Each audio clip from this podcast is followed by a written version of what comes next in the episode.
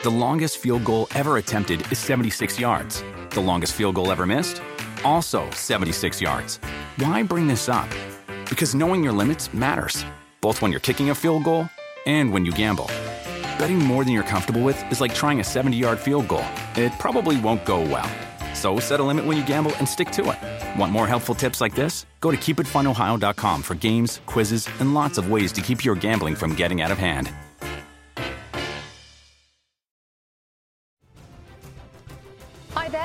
Rebecca Lowe. Welcome along to the latest edition of the Premier League on NBC podcast, where you can get the latest, can't miss content from NBC's coverage of one of the best leagues in the world. Be sure to tune in on weekends at 7 a.m. Eastern for Premier League mornings on NBCSN and Peacock Premium. But for now, we hope you enjoy the latest edition of the Premier League on NBC podcast.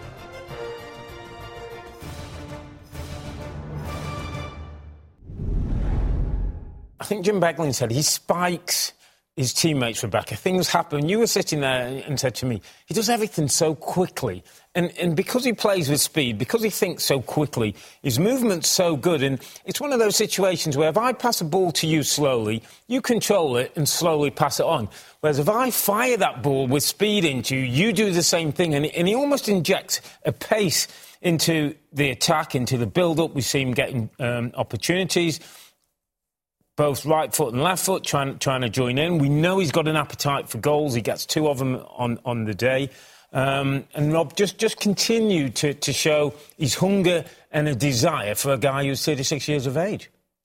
Yeah, he's just super sharp. A, a, deadly finisher, always looking to get in behind, always wants to get shots away, offers a threat now. We didn't see it too much in this game from crosses, the way that he can jump and head the ball, but just the energy that he brought as he walked out at, Old Trafford this, from the game kicking off. Great decision by his manager to start him in this game. He was totally ready. The little bit of running in behind there, the space that he finds for that goal. I mean, everything that the United fans wanted, they saw it as a number nine, not as a wide player anymore, as a, as a poacher, as an incredibly sharp centre forward. Can I just say, Rob, as well, the, th- the third Manchester United goal, I'm kind of pleased it wasn't a Ronaldo hat trick and that Bruno got his goal because Bruno's going to be as important as, as Ronaldo in making goals, in scoring goals, and being a big influence on this team.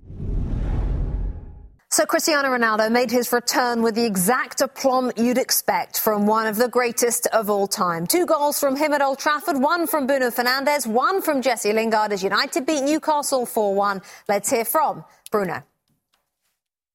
And in terms of Cristiano Ronaldo, you know him so well. What's it like for you two now to play for the same club and to team up together? Oh, he's, he's really good, of course. I think everyone knows what Cristiano brought for the club, for the world of football. So we are really happy to have him. So I think most important, as Cristiano will say, uh, is the team performance and everything we are doing as a team.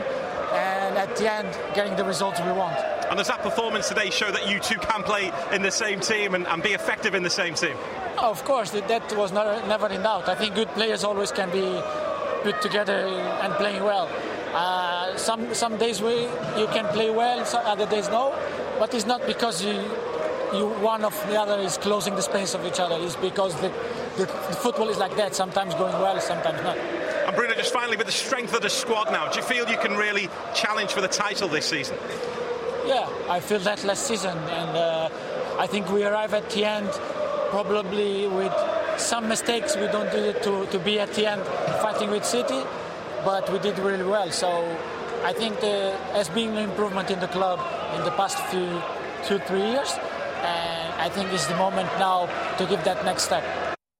Well, Robbie Earle hinted at mm. it. Robbie Mustoe, do you think that actually today was the perfect balance? It wasn't just the Ronaldo show, but there was no. enough Ronaldo, but there was yeah. plenty of other. Yeah, I think that the combination of those two players is going to be incredibly important. They both got to flourish. You're also going to throw in a Greenwood. I'm sure he's going to do some great things. Mm. Pogba's going to do his things. Lingard comes off the bench. Sancho. So their attacking options are phenomenal. Reality is defensively, got to be better, control the game a little bit more out of midfield. Ronnie's going to do his bit at the edge of the pitch, but today Newcastle had chances, Rebecca. Callum Wilson was there today, might have been a bit different.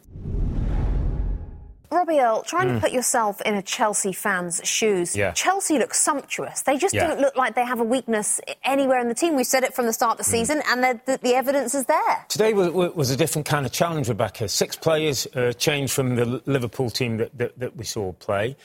Lots of players been away on international duty. Got to get the focus right. Got to get it right. A Villa team that were looking dangerous in the first half.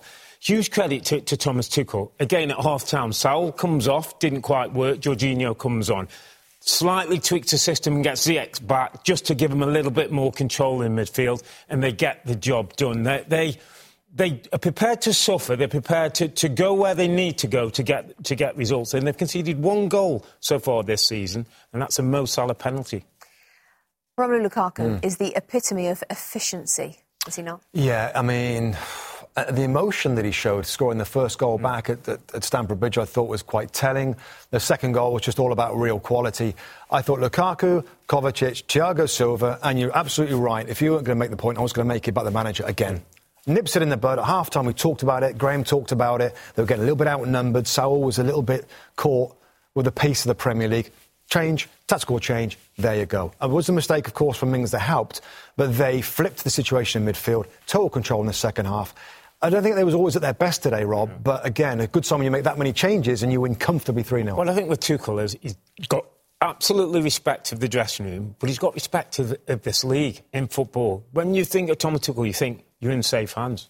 Yeah, you certainly do, gentlemen. Thank you. Let's take you back to Graham Saux and Arlo mm-hmm. White still there at Stamford Bridge. Clinical, efficient, straightforward. Another good day at the office, chaps.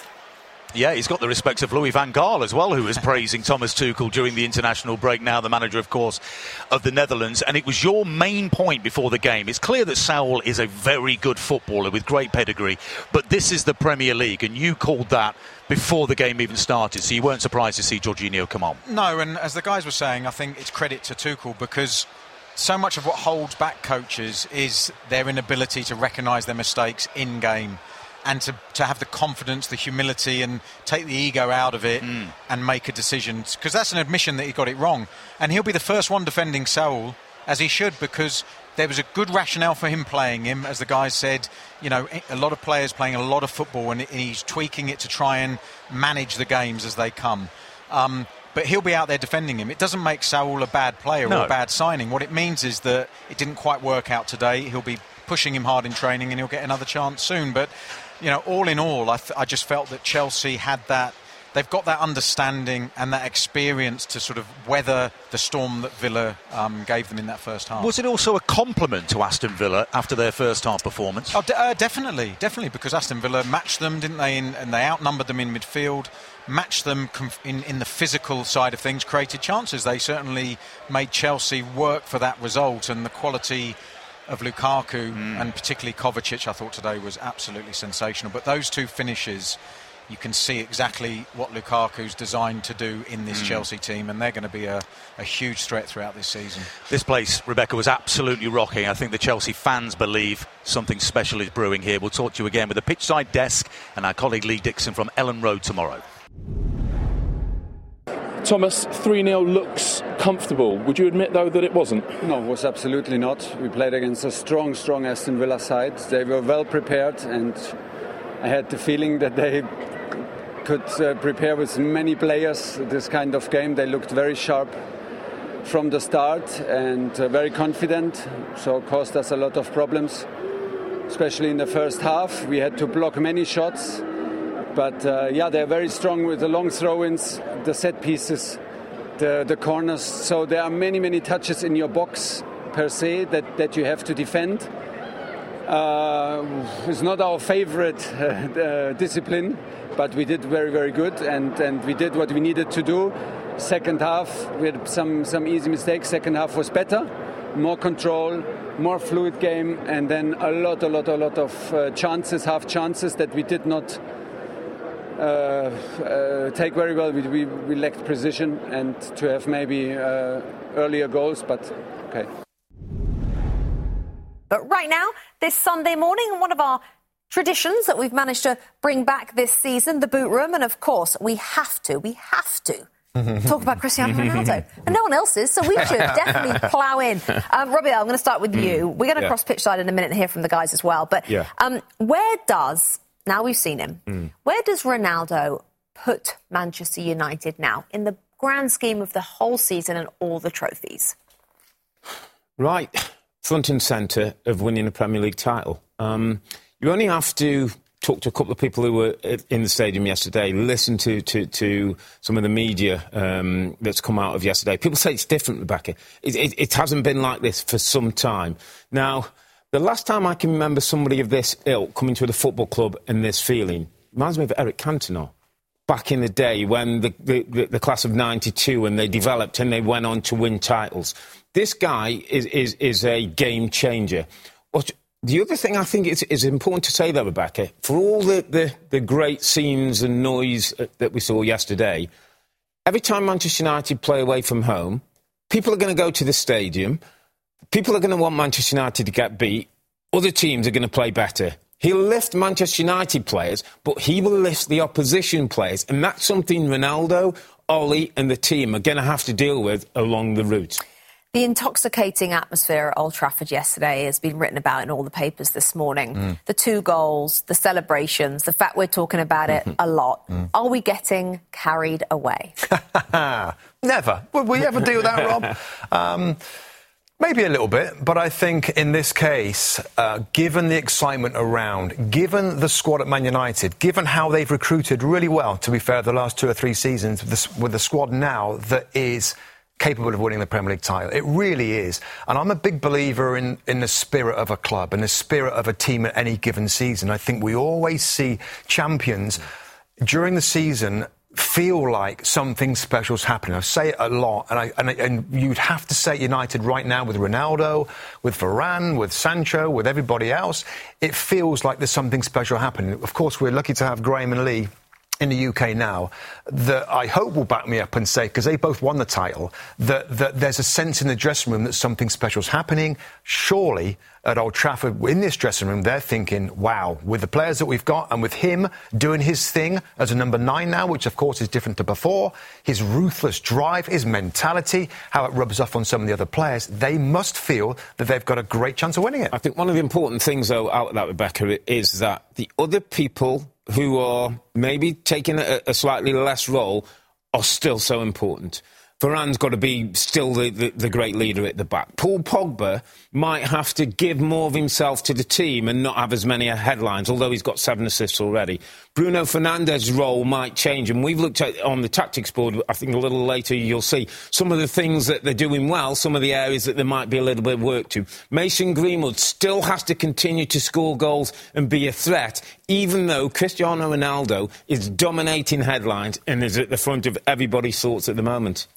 The most similar, similar, I suppose, for you, Robbie, was when Juninho came to Middlesbrough in terms of superstar arriving at mm. your club. And I watched mm. the game yesterday, and just from an outsider's point of view, it looked to me like as soon as anyone in that front line or midfield got the ball, they were looking for where's Cristiano, I've got to give him the ball. Mm. Is that something in your experience when Juninho came, for example, is that something that will fade, or is that an, a natural reaction that he will always command, and, and, it'll always be like that. I think it's a really good point. It's a great. It's point, a good. It's a good question mm. because we, yeah, we did. We continue to want to give it to the star player, and I don't think longer term that's healthy. And it goes back to Robbie's point about others have got to do their thing. And it can't all be about Cristiano Ronaldo. It just can't be. And there'll be times, Rebecca, where the manager's got to be strong enough to say, actually, this one's not for you. We're going to go with Cavani. We're going to go with Greenwood. What, when would he do that? What kind of games? Well, maybe away from home, difficult physical environment that he might have played two or three games on a spin. He might be back off a Champions League uh, performance. You, you, we know he's kind of amazing, but he's not superhuman. He will need some breaks at, point, at, at certain times. That's when others have got to come in, Rebecca,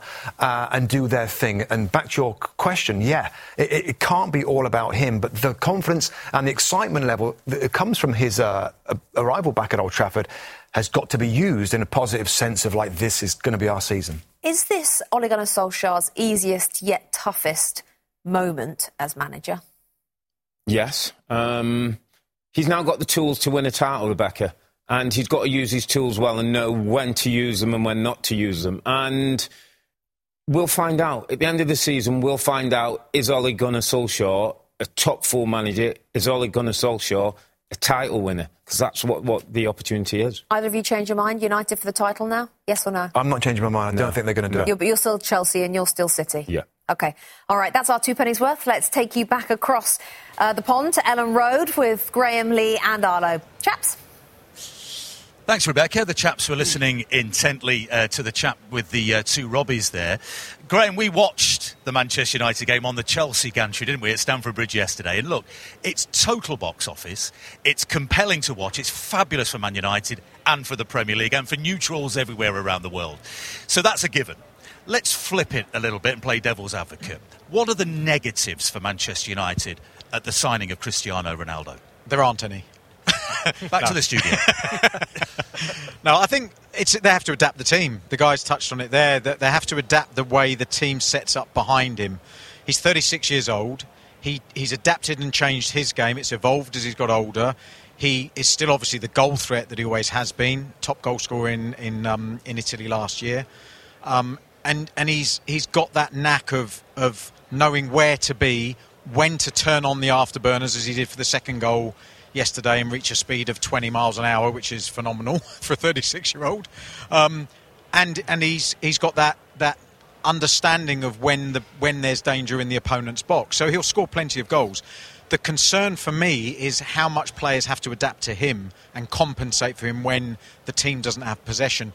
Yesterday, I was looking at his heat map. He played really high, much higher up the pitch than uh, Lukaku did for Chelsea. Different system, different type of game, but he played a lot further forwards. He doesn't press the ball in the same way as a younger striker's going to.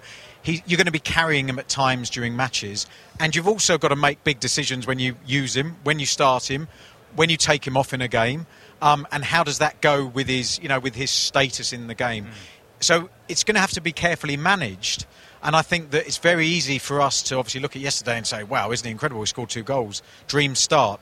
He's got to sustain that throughout the season. He's certainly capable of it in terms of his discipline and his attitude. But you just, I just wonder whether or not it gives them an advantage net having him there, or actually over the course of the season they end up adapting more to him than to other players that actually, actually could be more important during the length of a long season. I think I think it's a real test for the rest of the players at Manchester United, and I disagree with Robbie Mustoe. He is superhuman. Um, so I think when you've got a player of, of his ilk, of his stature, I think players at Manchester United in different positions that Graham's talked about, there will be asked questions about their position because you might make some allowances for Ronaldo getting a little bit older, but you are you have got the world or one of the world's best players in your ranks. And I think what it does, I think you can look down at Rashford, Greenwood, Lingard. Obviously, James has left and come to here. We'll see him later on. I think you can look at those players and say that there, there could be an attitude of, do you know what? How am I going to get in the side now if Cristiano Ronaldo's there, Cavani's there? What's that going to do to my game? And that's asking a question of those young players. And I think if I was a young player now at Manchester United, easy for me being a fullback because he's not going to take my place. Although he's probably a better fullback than I was. Certainly but, runs quicker. but I think when you're a young player and a player of that ability comes into the club, you go one or two ways. You can sit and sulk and say, do you know what? I'll sit on the bench for a bit. And do you know something as well, Graham? For me, sometimes you learn more sitting on a bench, watching quality and superstar player than you would do actually playing in the side yourself. Yes, you want to play, you want to be in every week, but sometimes just to step back a little bit, and those players I mentioned might be at that stage in the career now where they go, do you know what, let's just sit and watch somebody who is a world superstar, not only on the, in the game, because you're in the game mentally as on the, on the bench as a sub, in training from Monday to Friday, they are going to have. I remember when Dennis Bergkamp came to, to Arsenal, and obviously it was great for us because it was Dennis Bergkamp. I remember talking to Ian Wright about it, and he was going, he was so, so happy. Dennis came to take Wrighty's position, more or less. Wrighty was going to be squeezed out.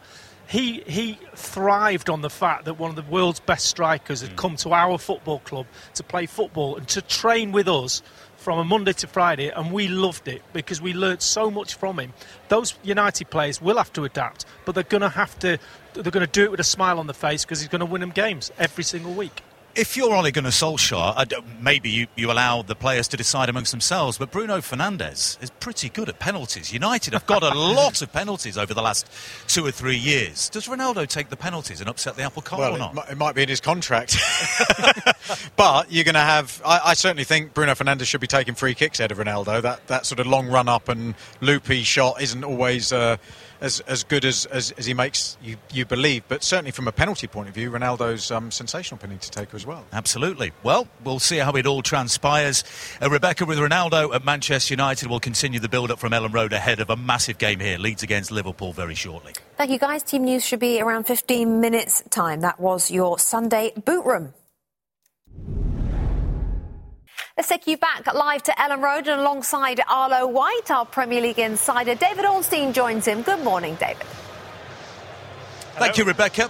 You can see Leeds United uh, warming up behind as they came out of the field, David, didn't they, to a rapturous reception for a, uh, from a, a, gradually filling Elland Road. The atmosphere today is going to be absolutely magnificent as it was at Old Trafford yesterday, David. Now, Ronaldo is the story not only of the of the off season and the transfer window. He's going to be the story going forward as well, isn't he, for Manchester United? And I can assume that his impact yesterday was kind of what Manchester United's hierarchy had in mind. For, for, for Ronaldo and the club when they signed him. That's right, Arlo. We talked extensively on NBC, deadline day in particular, about what Manchester United were looking to do with this signing. And yesterday, we saw exactly why they brought Cristiano Ronaldo back to Old Trafford and why they fought so hard to get him from the clutches of Manchester City. Because that interest was real. There was a very high possibility that he would go to Manchester City. However, that's when Manchester United intervened. And there are many people in the area around the club, and I live in that area, who felt it was inconceivable that Cristiano Ronaldo would go to Manchester City. They pulled out all the stops United, and yesterday, I've got to say, it did feel right. Now, the occasion was so special. It was almost like a religious festival. if you thought the noise here is big today, it was nothing compared to yesterday at Old Trafford. What he's coming into Manchester United to do is win now, to bring all of those Ballon d'Ors, all of those trophies, Champions League titles to Old Trafford. They are fed up of waiting for more success. 2017 was their last trophy. The name was being rung, sung, rung out around Old Trafford time after time after time. Fans, young and old, were jumping and doing the Siu celebration time after time after time. He delivered with his goals. It was almost poetic. Behind the scenes, on the eve of the match, he was talking to his teammates as a leader, presenting to them at their pre match meal. On the training ground, he was leading by example because he is one of the world's, arguably the world's greatest player. But now Ole Gunnar Solskjaer, as manager, needs him to deliver, and he needs to deliver himself. In July, he signed a new contract, two years, three years, plus a, an option of a fourth. They've signed Varane and Sancho as well. So this is the time at which Manchester United must step up. They're top of the league. It is still early days. And I do think they're going to do more business next summer. I think they've already got their plans in place. Not specific names, but positions. Manchester United tend to finish one window and plan for the next. Mm. So I do think this is Manchester United on an upward trajectory. And if they hadn't bought him in, or if he hadn't come to Manchester United, that would be a sign of maybe a lack of ambition. They've done it, and they're reaching for the stars. And it's paid off so far. In the shadow of the Norman Hunter stand away to our left hand side, you heard the boos from the Leeds United fans because Liverpool have come out to warm up in front of their travelling support over there. This is going to be a fantastic occasion today. Uh, talk about making an impact immediately. Romelu Lukaku cost Chelsea, what was it, $138 million. Scored within 15 minutes of his debut at Arsenal. Got his first career goal and then added a second at Stamford Bridge yesterday. Are they getting the same return that they expected as Manchester United have got immediately out of Ronaldo? Well, Arlo, we talk about Manchester United bringing in Ronaldo to win now, to deliver. That's exactly the same with Romelu Lukaku. Chelsea paid a huge amount of money in salary and transfer fee for him, and they will hope it pays off. It is already paying off in terms of his three goals in two matches, his influence around the camp. Now, again, we talked on NBC about how this deal came about. Inter Milan's financial problems were capitalised on by Chelsea. And if Lukaku, who was happy to stay in Milan, was going to leave, it was only going to be for Chelsea because he has unfinished business there. He, I can reveal, was talking to Chelsea players, senior players who may have been leaving the club or considering it to stay. We need a team of men. We need to win now. And that's what they're geared up to do with him in the team, too. He is settled in straight away to London, back into life there, to Chelsea, to Cobham, to Stamford Bridge. And we saw with his goals the role he's going to play. It was not the same with Saul Niguez, who's come in on loan. But people high up at Chelsea are saying to me that it's not the end of the world if he doesn't hit the ground running because he could bring the best out of Mateo Kovacic, and that's what he did yesterday. So that could create value in itself Chelsea are a canny club who are going to challenge for major honours, I feel, this season yet again. Jorginho had to come off the bench at half time for Saul, didn't he? And he didn't want to play him, Thomas Tuchel, because of the international break. And speaking of the international break, it was a mess, David, this time, wasn't it, in terms of players going to red list countries, mainly in South America. Jurgen Klopp has talked about it in his pre match interview today. Fortunately for him, he has Alisson and Fabinho available, Raphinha likewise for Marcelo Bielsa. But are we going to see the same mess in the October international window? Well, what we've seen until now, Arlo, has been chaos, and it cannot be repeated. However, I can tell you that there is no agreement in place as we stand here at Elland Road now for an exemption. If that exemption doesn't come, we're going to have a real problem. From the government? From the British government to allow players who go on international duty in South America, which are currently red list countries, to come back and avoid a 10 day mandatory quarantine. Now, this is the big issue. Because the English Premier League clubs came together and said, we're not going to send our players over there because if they come back, they're not going to be able to play, they're going to be cooped up in quarantine hotels, then that, that, that's a, an act of solidarity. The international team said, well, we're not allowing that. We want our players to come and play. The players said, we do want to go and play, but we don't want to have problems when we come back. Some rational thinking is needed here. FIFA, the British government, the, the clubs are all talking all the time. And the latest information I have is that they're moving in a positive direction. The ban imposed by the South American countries on the Premier League players from this weekend was lifted, and now the dialogue really has to step up. I think the British government fear that when these players go to the South American countries, the bubble will not be kept tight enough and they could come back with COVID the Premier League club's job is to illustrate and work with the South American confederations to show that that bubble will be kept. If they can, I think the exemption will be granted and we could be in a better place. The big losers here, as Jurgen Klopp, mm. as Ole Gunnar Solskjaer have been saying, is the players. They've been caught in the middle and now hopefully they will be prioritised. Fascinating, David, and we do not want to see a repeat of what happened in that World Cup qualifier between Brazil and Argentina, where health officials went onto the field because some of the Argentines hadn't quarantined uh, for sufficiently long and the game was abandoned. I mean, that just has to stop for the October window. David, fascinating as ever, our Premier League insider. And Graham, Rebecca will be back in here and we'll go through some of the players and the key players during warm ups here ahead of Leeds against Liverpool.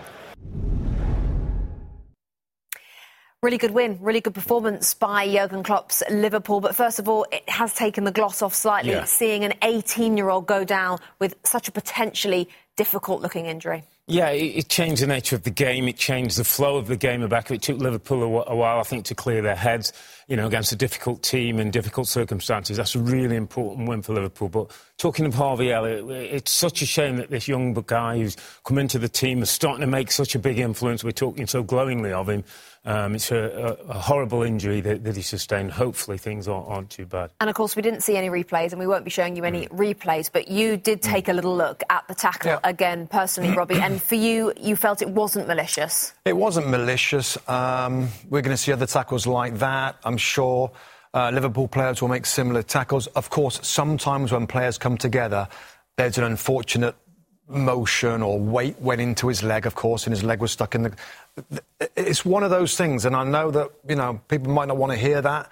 Uh, red card was given, and, and, fair enough, endangered the safety of an opponent, etc. But it wasn't one of those where we're saying, mm. "Wow, what an awful challenge that was." It just wasn't. He slid in to try and win the ball, which he did, but the weight did go into half. Really interesting. About ten minutes after that, Liam Cooper made a challenge on Sane, very similar to the one Struijk made, made on Elliott. Sane got up, we carry on, and it's the that's part of the game. I mean, challenges have always been part of the Premier League, and as Robbie said, I don't think there was any real malicious um, intent from Struijk as he, as he went in on the challenge. OK, more on the injury to Harvey Elliott when we get it. From Liverpool's perspective, their performance, certainly before the injury anyway, impressive again today. Yes, excellent. I mean, throughout. Defensively, very solid, very strong. It's very consistent back, back there now with, in terms of the personnel. We talked about the midfield that had an excellent game, and Harvey is going to be missed badly given what he can do to the side. But maybe the most important thing, Rob, is the, is the front players and how lively they looked. And Sadio Mane gets his goal at the end. He should have had many others.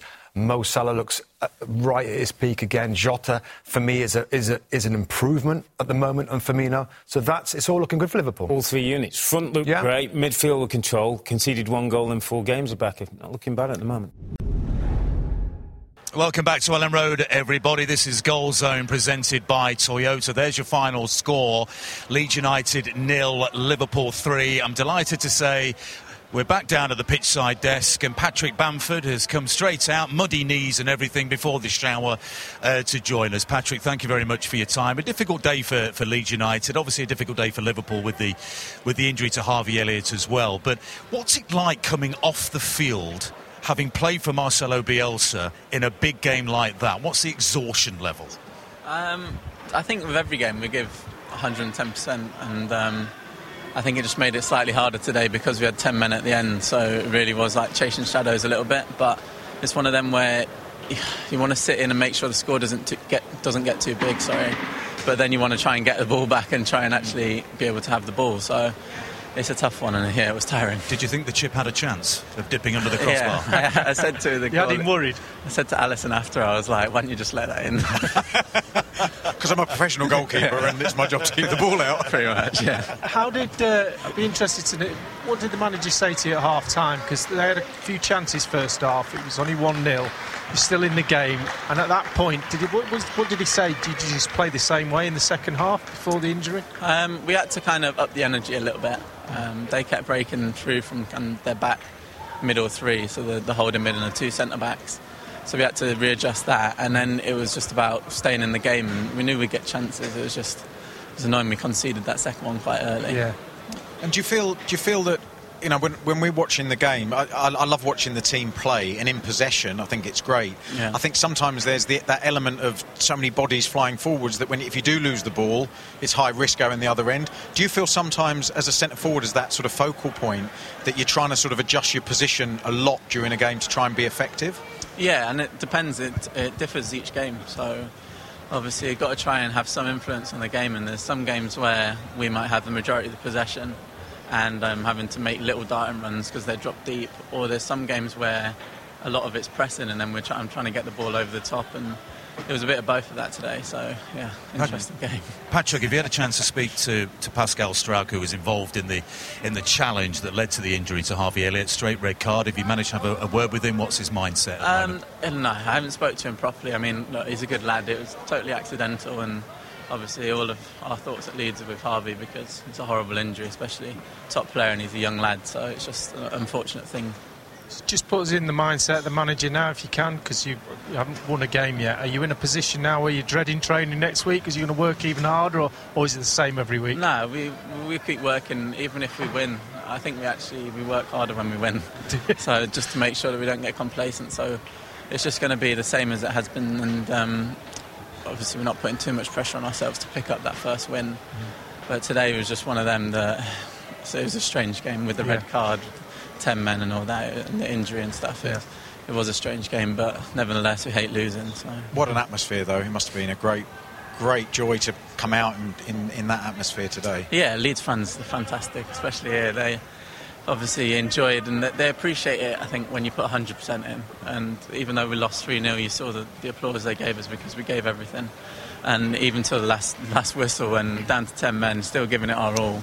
And I think they appreciate that, the hard work and stuff. So, Congratulations on your England cap, by the way. Mm. Well done. Patrick, let you get in the warmth. Thank you very much indeed for joining us so soon after the end of the game. we really appreciate it. Rebecca, we might have found somebody better spoken than Graeme Le Saux at a football match. Extraordinary stuff. Jurgen Klopp will have been delighted to see his side beat Leeds United by three goals to nil, but less delighted, of course, about the Harvey Elliott injury. What did he make of the foul that led to the red card? Let's hear from the Liverpool manager, Jurgen Klopp. Jurgen, is it obviously a case of completely split emotions? Terrific performance and result, but completely overshadowed by what looks like a really nasty injury to young Harvey Elliott. It is. It is. It is a bad injury. Um, ankle.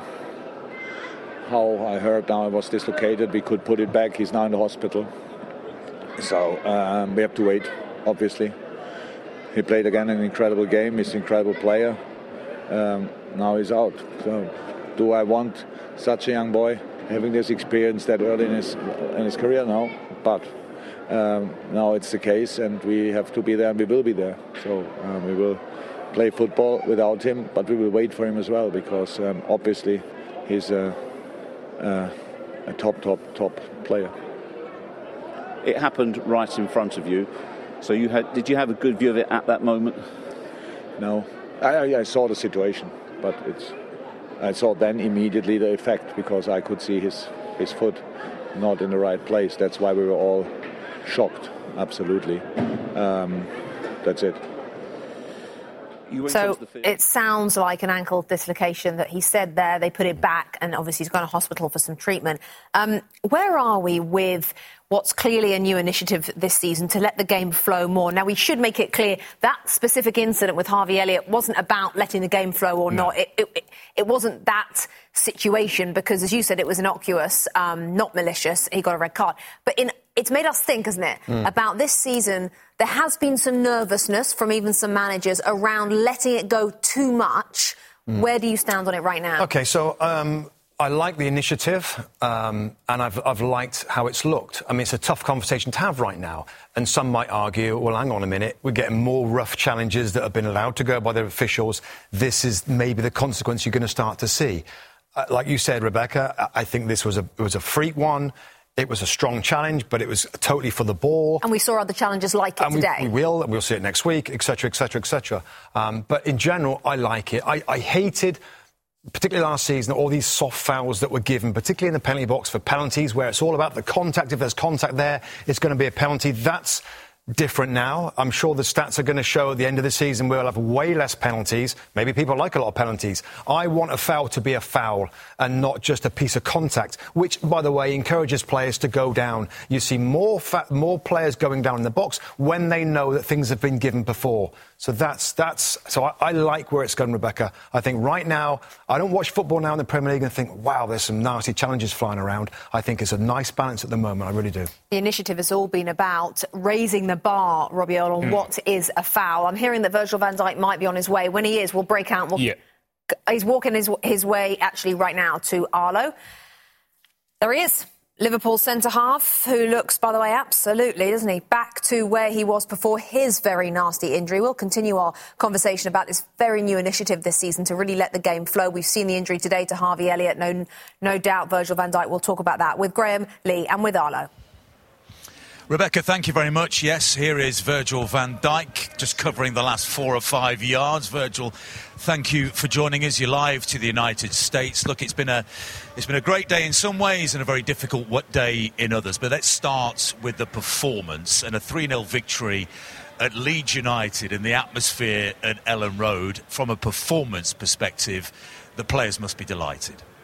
Of course. Um, you know, we've we knew before the game that it was going to be a tough game, intense game. Um, we knew the way they play is always going to be intense. We see it last year when we uh, we had a spectacle at Anfield. Um, obviously today with the fans back is something you know a bit special. You know we, we all knew what was coming. We all embraced it. I think I absolutely enjoyed it because it's, it's, it gives the extra extra bit extra special and extra edge. I think. But yeah, to come away here with 3 0 clean sheet, and obviously we could have scored four, five, maybe even six, is is outstanding. With, with that in mind, the start of the game, we all thought it was going to be they were going to press you and be really physical like they normally are. And when Thiago in the side, I'm kind of looking at that saying, will he get outrun? But I thought his performance in the first half to set the tempo in that midfield was outstanding. Yeah, yeah we knew that you had to be brave. You know, uh, where do you get the ball? You know, you're always going to be marked. So you have to make sure you get your, the right space and take a touch, use your body, and, and turn and go forward. And and a lot of one-touch football as well. So when you get the ball, you need to be be ready to uh, to know what the next step is. And we we trained it. Obviously, we had a short preparation because obviously we had a lot of internationals who were away, and so we started training from Thursday, Friday. Um, so yeah, you had to be you had to be intense. You had to be ready to to run but be brave on the ball. So I think we did that.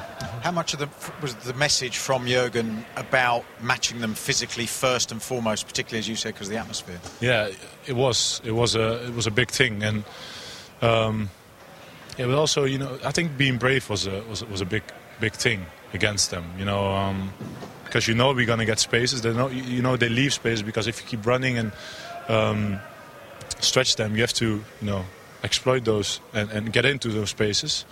So um, obviously we did well. And in the end, they, they, they leave our front three one v one, and you know it's it's it's going to be difficult. You were obviously out for a long time, Virgil. Coming back into the side, how much of a relief has it been for you? Because we talked about the fact that there was a physical test against Romelu Lukaku last week. It looks like you've never been away. In your mind, did you have any doubts? Is it relief that you're just as good, if not better, than before? I, I just, I just, you know, I'm in the early stages still. You know, what I do is enjoy every bit of it. Um, I knew I said to the manager in the beginning, and obviously I'm happy that he put, put the trust in me that I need games. I need to play to be back to where I am. That's how I how I feel my my performance will go better, and and and, and um, obviously I, feel like I'm getting there again. Um, if you look at the performances so far, the Norwich game obviously was a was a bit of getting into it, and obviously Burnley was a tough one, Mm. uh, and obviously Chelsea is, is always going to be a tough one. But the internationals coming up, and um, you, the amount of uh, rest in between games get less. So it's all about how you react to it. And I'm not a machine, I'm not a robot, so I just try and do everything that I can to be recovered and, and ready for the next game. And with that in mind, sorry, Lee, just to follow up on that, because uh, it's such a tough day for you guys, and, and Harvey Elliott, it looks like he's suffered quite a serious injury. Having gone through something similar yourself, it seems to me that you're, you're quite a family at Liverpool, and you will see that you will have a role in encouraging Harvey in his rehabilitation from this injury. Yeah, yeah, definitely. But even before my injury or before Joe Gomez's injury, we all been a family. You know, we've been there for each other in, in good and bad times. So you know, I'm, I'm not worried about that. Um, it's sad for Harvey, by the looks of it, because he has such a good start to the season. You know, it's been incredible how he performed so far, and the manager obviously put the trust in him as well. So to get this injury at the moment is is, is obviously sad, but we'll be there for him. You know, we'll be there for him any day. It's going to be tough because you know uh, rehab goes with ups and downs.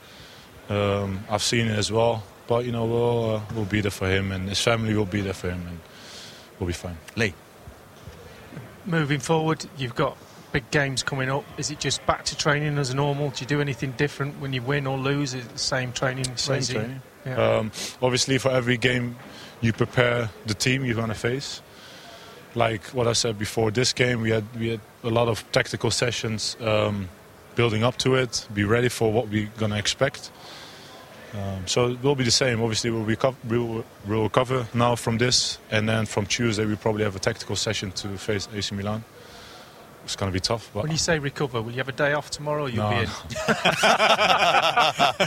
There's Jurgen's not- gone now. It's there's gone. not- changed. There's not a lot of uh, days off, so uh, but you know it's it's it's you know we, we the manager wants us to do everything to be performing on the highest level. So recovery is a big part of it. Um, eating the right food, um, you know, going into the pool and do your recovery in there, stretching, massage, making sure you do uh, do all the right things. And so far we've been doing it for the last years and work well. Very similar to me and Graham when we were playing. Yeah, exactly. I even after after the program, Almost- almost identical. It's great to see, it's great to see you back, and I think the essence of what you said is you got to enjoy your games. So it's great that you're enjoying it, and you've got a, a fantastic potential ahead this season. Keep it uh, one game at a time, but so far so good. Virgil, we really appreciate your Thank you time. very Thank you very much All the indeed. best, guys. Cheers. Rebecca, what a fascinating man, a very calm man to be around. Virgil van Dijk, who was magnificent today, the start of the season. He's been magnificent, and didn't he speak well about Harvey Elliott? Back to you. Arlo, thank you very much. He certainly did. Anyone who's just joining us back on the post-game show, we heard from Jurgen Klopp a few minutes ago tell us that he thinks it's an ankle dislocation for Harvey Elliott. They've popped it back in and he's gone to hospital. Um, more now from Jurgen Klopp on what happened to Harvey Elliott. You went onto the field, obviously to check on your player, and you spoke to other players. You also spoke to the referee as well when you were on the field. Yeah, but nothing important. I, I'm, I'm not sure it's the right moment to, to speak about these kind of things, but yeah, no, no, um, was nothing important really.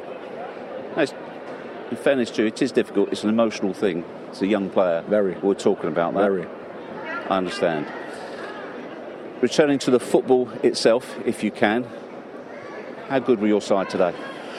Really good, really good. We played for a long period a top, top, top game after the after the red card and Harvey off because obviously everybody in shock. Um, we lost rhythm a little bit, but still controlled the game.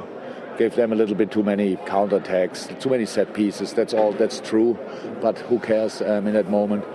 Um, we played top football. We should, we should have made more of the football we played.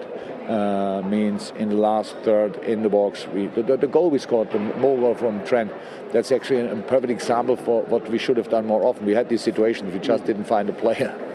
Um, but in the end, really, 3 0 is a top result, um, and we are not that greedy that I'd stand here now and say we, we should have had 5 6 7 0. Um, I wanted to have clearer chances. That's true. Uh, we had a lot of finishes, we had a lot of shots um, but not enough or not good enough. Let me say like this. So we, so we have space for improvement. That's cool, but um, the football we played was exceptional. That's Jurgen Klopp speaking a few moments ago. I'm delighted to say we are joined live by the century maker, 100 goals in the Premier League for Mohamed Salah. Mohamed, it's a tough day, obviously, with the Harvey Elliott injury, and we'll get to that in a second. But congratulations to you. Uh, you're the fifth fastest, I don't know whether you know this, in Premier League history. Of course, yeah, of course I know it. He's got a chart at home. I, I, think if it's if we count only 100 goals for Liverpool, like I'm 98 now. Yes. So Two for Chelsea. Would be a little bit faster than fifth, but yeah, all right. I take it. Are these things, I mean, genuinely, do you get a kick out of being the fifth fastest and creating records and getting to 100? I'll answer that for him, yes. yes. yeah, I was like, I wish I would be first, but you know, Alan Shearer scored uh, too early, 124. 24. So yeah, he does know. no, does I know, no, but it's a great thing. It's a great feeling to score 100 goals in the Premier League, and especially I didn't play here as f- this is my 50 year, so like four years or something. Uh, it's something special, really, especially when I play as a wing. Mm. So not to play striker. The other players, the, the first four or first ten, all of them strikers, play as a wing in the toughest league in the, in the world and score 100 goals, something special. So, so you're my wife's favourite player. I have to say that because you always play with a smile on your face. She's always saying he's smiling again. So she doesn't watch a lot of football, but is it good fun? I mean, it must be so much fun playing in this side at the moment because you get a load of chances, and you look like the three up front look like you love playing with each other. Yeah, I think I think the way we play is helping the team to, to score many goals, and we know each other now for a long time. And when Bobby play, we know each other for a long time. Jota also adapting now.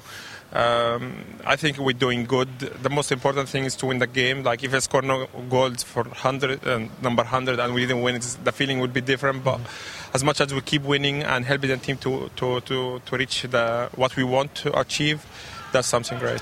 It seems to me like your relationship with Trent between right back and your position, it's changed slightly. His, getting his, better. Yeah, well, it's always evolving. Better. I'm sure. Well, it, it's, it's, definitely getting, better. better. when I saw you run 60 metres to go and play right back yeah. when, when you misplaced the pass. But yeah. but it seems to me that, that you know he obviously he likes to come down the outside, but he's playing a little bit inside sometimes as well and allowing you the space outside. Does yeah. that depend on the game?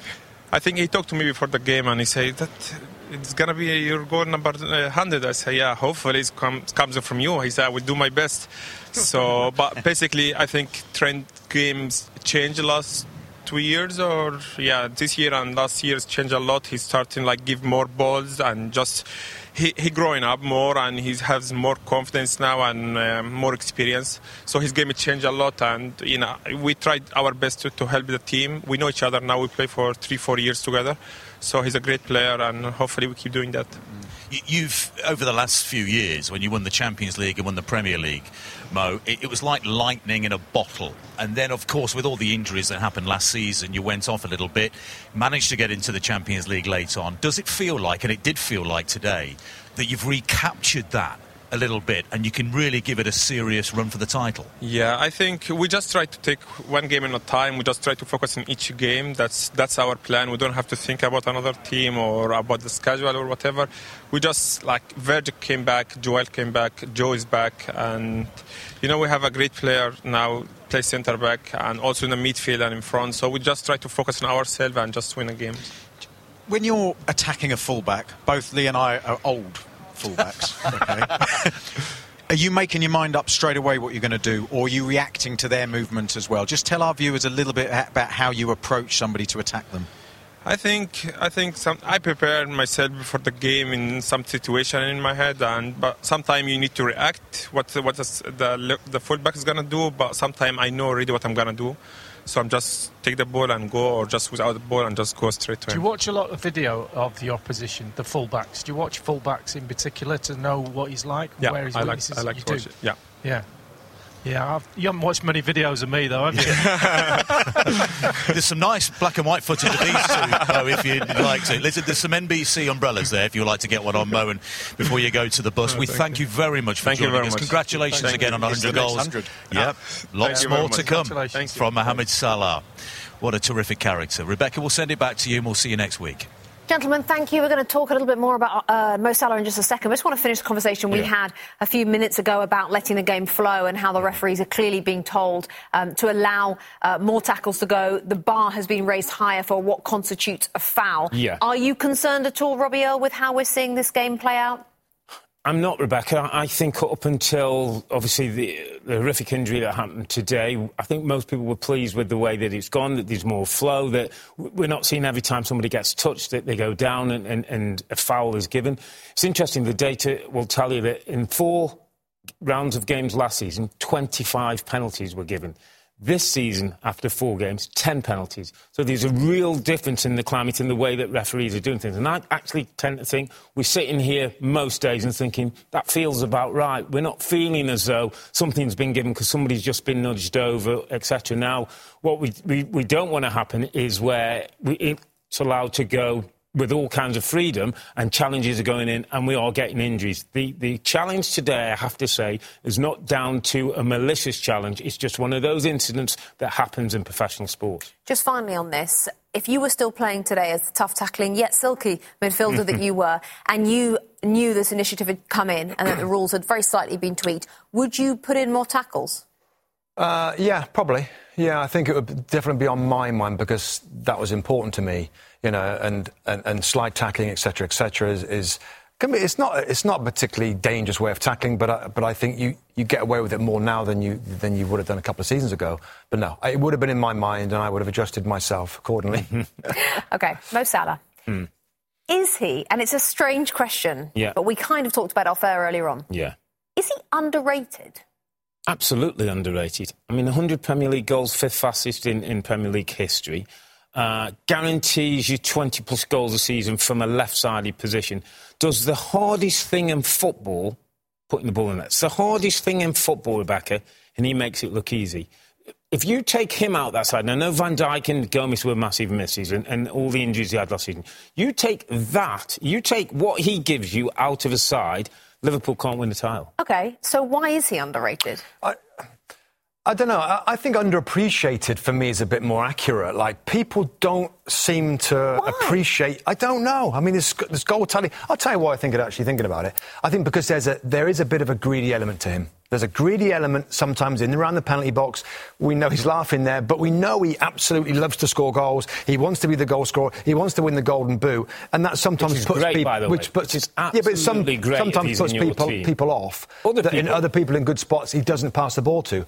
But I love it. I mean, guarantee goals from a wide position, by the way. He's isn't a striker. You know, he, he's a wide player that scores goals. So phenomenal. I, thi- I think generally there was a, there was a thought that he goes down too easy in the box, and I think people got that thing. Oh, he's a dab, and so public opinion changes, and then it changes from actually liking Mo Salah to oh, he's always flopping, he's always going down in the box. But this guy, Rebecca, you see today, today he had three or four opportunities to shoot, and he passed to teammates. He is an absolutely top class guarantee Premier League goals, which is, is is so hard to have in any team. They've got to get him to sign a new deal, haven't they, Rob?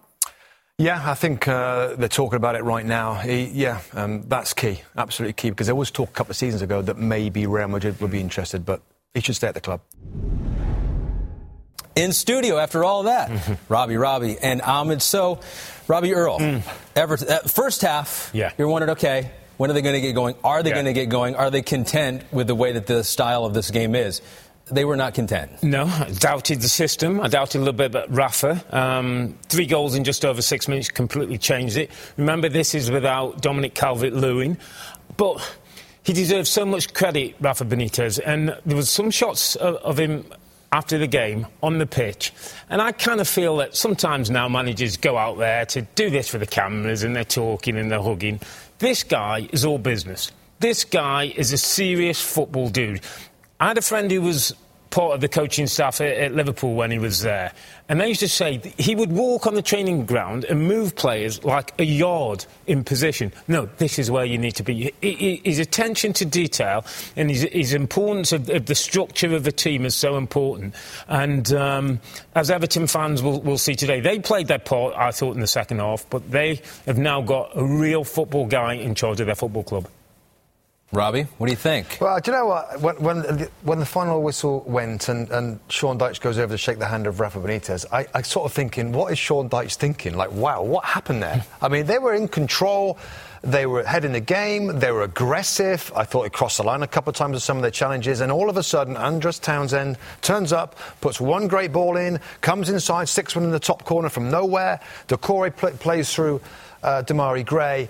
You know, and these, the stars of tonight, there's, there's two or three stars for Everton, but two of them, uh, Rafa Benitez's signings, Rob. You know, yeah. two new wide players in Andros Townsend, a free transfer, a 30 year old, that nobody saw that move really coming obviously made it happen tonight for them. Demarai Gray at $2 million that we've spoke about almost every weekend because he's doing that well. That's mm. three goals in four yeah. for Demarai Gray at $2 million, 25 years of age. So not only has he got the details that Robbie Earle talks about, but the acumen to bring in some players for, for very little money can have that sort of impact. Let, let me talk about him as well, Abdoulaye Doucouré, Rob. Yeah. I thought he was man of the match. And in a system where he allowed him a little bit more licence to get forward, we're seeing goals, we're seeing assists, we're seeing driving play from midfield player who was at Watford and looked okay, but hasn't really got going at, Everton under Rafa. Wow, looks a completely different player. Uh, how every every team wants a quick start. They feel like they need a fast start. How much did Rafa Benitez and Everton need a fast start after kind of the rumblings after he was hired? Oh yeah, well yeah, you obviously need. Could he have lost the team, the fans early on? Yes, he could have done. Mm-hmm. I think we said it from the start. With his history, there's no wiggle room and there had to be positive signs immediately. Mm. And they're sat joint on 10 points, joint top yeah. of the Premier League table. Some really good football. I mean, even the first half, Rob, it wasn't going particularly well, and the mm. commentators are saying it's a little bit funny atmosphere in here. So it's still, I mean, they're going to be on board now for a little while. They just they have to be. But it's just it feels like you know if there's a run of four, five, six, seven games later in the season where it's not going so well, then people might start asking questions. But they shouldn't be asking any questions right now because the momentum is with them the players are stepping up, and that was pretty special night. I think he's, he's earned himself a bit of time. The scenes in there tonight were, were pretty special at times. At mm. three, when they got back to three-one, and they were going looking like they were going for a fourth. Remember, this is a team that lost nine home games last season, and there was no fans in the stadium, and they weren't able to play their part. These Everton fans love their football club and will do anything for their football club. And yes, Rafa wasn't their first choice, and he's an ex-Liverpool guy. But if he continues to win, if this con- team continue to grow and improve the way they're doing, he'll get all the support he needs. And he won't always get stunning top corner goals from sure. his players. Mm. You know, it might have been a different night if Townsend's shot doesn't go in. Burnley had opportunities as well. So great night, great momentum. That's two brilliant wins at home so far this season in the Premier League. But there's still work to do. You know, didn't see the 4-4-2. It was a little bit different. They didn't look comfortable at times, but there's enough quality, mm. and they stepped up in, in, a couple of spectacular performances. And maybe the best sign for them is they did all this, scored three goals without Dominic yeah. Calvert-Lewin yeah. out there for them, who they might be missing for a little while longer. But today, that wasn't a problem. Andros Townsend visited with the Monday Night Football team over on Sky Sports after the game. Congratulations, Andros. What a performance, second half. Yeah, it was. Uh, it was a tough one. Uh, we went 1 0 down again, uh, but again, we showed great character. And at this stage of the season, it's not the, the, the, victory, it's not the performance, it's the fact that we showed character. And I think that will stand us in good stead for the rest of the season. What was different then, from a team perspective, in that second half? Because it looked like Rafa wanted to make a change, but that didn't happen until you equalised. Yeah, I think we knew what went wrong in the first half. Um, we gave them too much time. We weren't making runs in behind. We had no real threat in the final third we allowed Burnley too much time on the ball. Uh, we rectified that at half time, and I think you saw in the second half we were on the front foot, we were creating chances, and in the end we fully deserved the three points. Andros, it's Gary. A change of system tonight, and it was difficult for you yeah. in that first half. How long yeah. did you work on that, and was that a little bit of a problem just getting used to it? Um, we worked on it quite a bit um, during the international break and this week leading up. Uh, but it's not easy, it's a tough formation. I think Chelsea have perfected it. Uh, we're still new in, in the way that we want to play and how we want to do it. But uh, it worked in the end. We, we dug it out, we got the three points, and hopefully we can continue working on both formations so we can chop and change as and when we need to throughout the season. Andros, we saw Rafa speaking to you at the, the end of the game. Yeah. I mean, what has been the message since you've come in? He's brought Demarai Gray in as well, two wide players. What has been the message to you to sort of help this Everton team and what he wants from you and, and Demarai? Um, he wants everything. Uh, he wants it all. Uh, he doesn't. Uh, he doesn't let us sit on our laurels. Um, Demarai's had a great start. He's had two goals in the last two games before tonight, but the manager still pushed him. Can you make more runs in behind? Can you be more clinical? Can you react? Can you have a reaction when you lose the ball? And he was the same after the game. He didn't congratulate me on the goal. I don't know what, what he said, um, but I know he said something like "you're too wide" or, or "you wasn't making runs in behind," uh, and that's what he's like. He does, you, you know, you know him well, Jamie. He doesn't praise you. He's always looking to, to improve you as a player. And I've said many times before, that's what I love in a manager, and I'm enjoying linking up with him again. We have to talk about your goal as well, Andros. Now, Gary here claims that he coached this into you on England duty. It's the only thing he's ever coached. you know what? I, I, have to, I have to give a shout out to my mum here because during the week she sent me a, a compilation video of all my goals and she clipped them all together. Told me to, I need to believe in myself again, and I think you saw that um, with this goal here. It was rolling back the years, and I've got that in the locker. I just need to be able to produce it on a more consistent basis. And hopefully, like I said, with the manager I have here, I can keep getting in the right positions and score more goals and get more assists for this historic football club.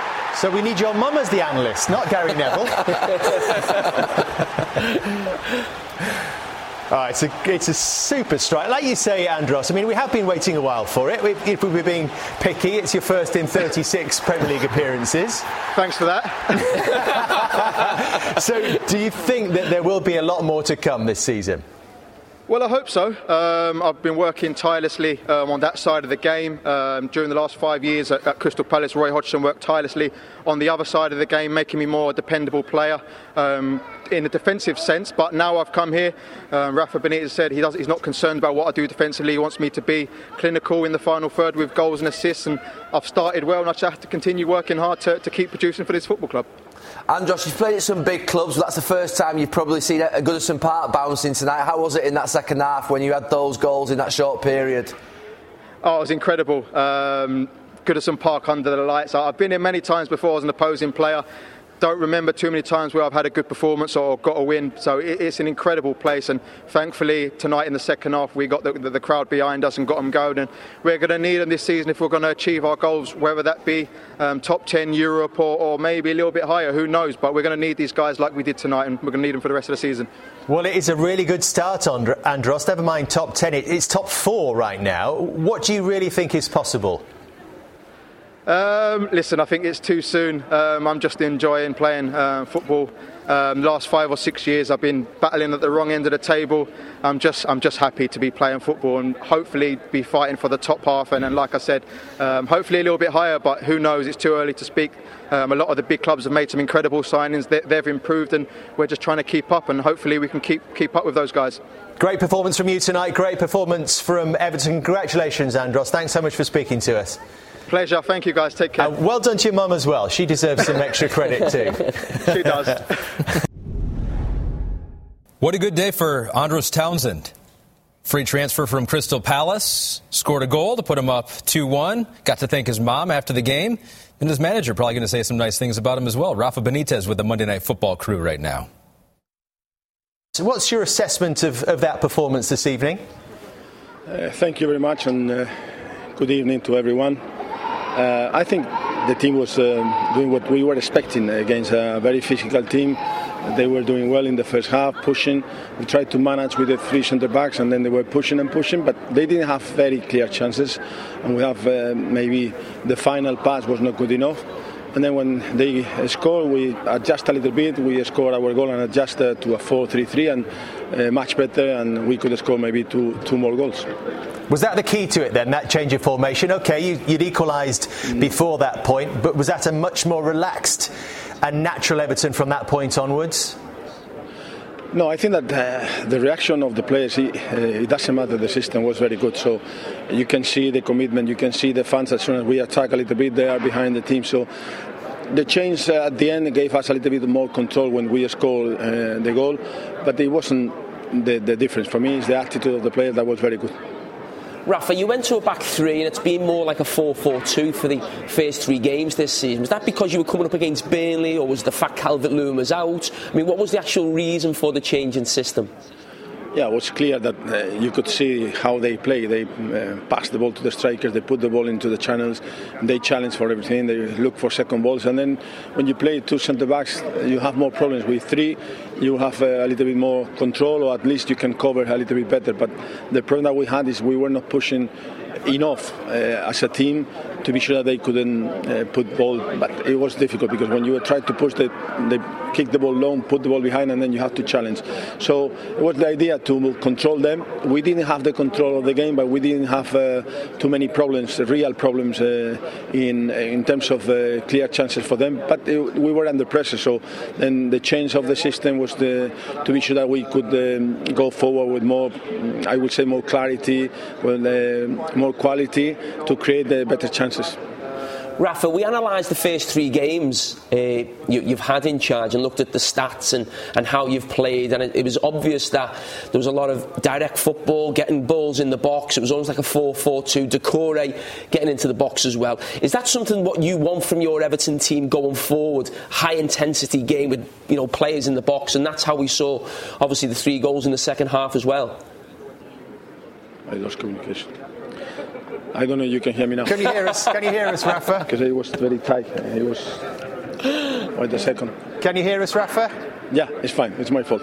Uh, Jamie's asking you about the tactics so far. No, no, no. I could, I could hear that. Yeah. Uh, yeah, I think we will try to play with high tempo. It's like uh, the fans like, and then uh, also for me, it's important to, to do that in the Premier League uh, to get people into the box, like you say, Doucouré, uh, wingers making crosses and strikers. So I think it's just uh, what everybody is expecting here, and we try to do that. At the same time, always I talk about balance. We need to have balance and be sure that we are strong in defence. So still, it's at the beginning. Still, uh, we have to adjust to many things. So then I'm really pleased uh, with the commitment, with the reaction of the players, uh, with the connection with the fans. But still, I think that we have plenty of room for improvement. Rafa, it was a brilliant win for you tonight. But I wanted just to ask you about the new application of the lighter touch by the referees. Obviously, less intervention with VAR. There was a challenge by Tarkowski on Richarlison over on the far side away from you. I just wanted to know whether you think that the balance is right from the referees. You're smiling a little bit, so I'm uh, yeah, sensing you've got. I had the feeling uh, on the pitch that was too strong. The tackle was too strong. It doesn't matter if when the ball is in the middle, you play as a fullback and Carras is in the back or sometimes fullback. Then, uh, I didn't like that. You have, you have, the ball. You have the ball in the middle. The player is behind. When you go with so much power, you know that you get the ball or you get the, the ankle. So the referee needs to understand that. I think it was very clear. Watching the replay, it was even more clear. So then for me, it's a decision that has to to, to make. But okay, it's fine. Uh, but we need to be careful with that because we allow the physical contact. But these kind of situations, at the end, you can hard. Uh, we saw yesterday a bad injury. It was nothing to do with that, but uh, could be could happen anything because uh, the ball is there, but the ankle is behind, so could happen anything. Rafa, you've, you've made a great start to the season with Everton and your two home games, you've gone behind and come back in both of them. How pleased have you been with the support actually within the stadium, actually to you coming? Because there was obviously a lot of talk before you came for obvious reasons. Yeah, I think it was less that uh, uh, people uh, think because uh, you know the city, the fans were fine. Uh, just the social media was creating a little bit of uh, noise, but around where I live, the city, when I came here, the reception of the fans was great. So I think the fans, what they want is a team that gives everything, and they they can see that every day. Players that last year maybe they were not performing at the level, now they are giving everything, and the fans appreciate that. So I think it's just the way to to move forward. What I told the players in the dressing room is uh, we have done nothing yet, so we are at the beginning we have to improve so many things, but uh, we are really pleased because everybody is trying to do their best. But you've taken 10 points, Rafa, from the first four games. What, would you, what can you share with us about your, your targets for this season? Uh, 13 after the next game. as simple as that. Every, each game as no, it comes. Said, when I was in Valencia, I was always saying uh, one game at a time, and then we won the league twice and the UEFA Cup. So it's just one game at a time. Now we are fine. We have to see uh, how many games we have with injuries, no injuries, uh, COVID, whatever. So it's uh, quite complicated, and then now it's just the beginning. So we have to keep going and be sure that we continue working the same way that we are working already. Rafa, we spoke to Andros Townsend on the back of his great goal. You spoke to him on the pitch at the end of the game, and he said you were being critical about his position. I was just wondering, does that show that you haven't changed as a manager? no, it's the only way to. When we talk about winning mentality and to be successful, you have to uh, try to improve everything. You know that the manager has to be always unsatisfied, so you have to try and try, and it's uh, what we have to do to improve every single thing. If we can improve every player five percent, the team will be much better.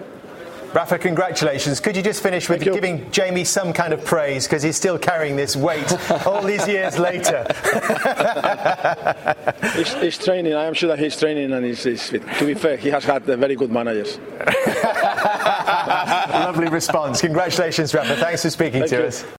That does it for this edition of the Premier League on NBC podcast. Be sure to check out other episodes where you'll get a collection of our most spirited in studio debates, as well as exclusive on site access. Plus, don't miss out on Premier League mornings, weekends at 7am Eastern on NBCSN and Peacock Premium. Bye for now.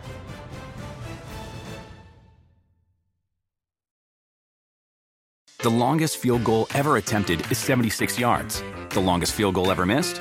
Also 76 yards. Why bring this up? Because knowing your limits matters, both when you're kicking a field goal and when you gamble.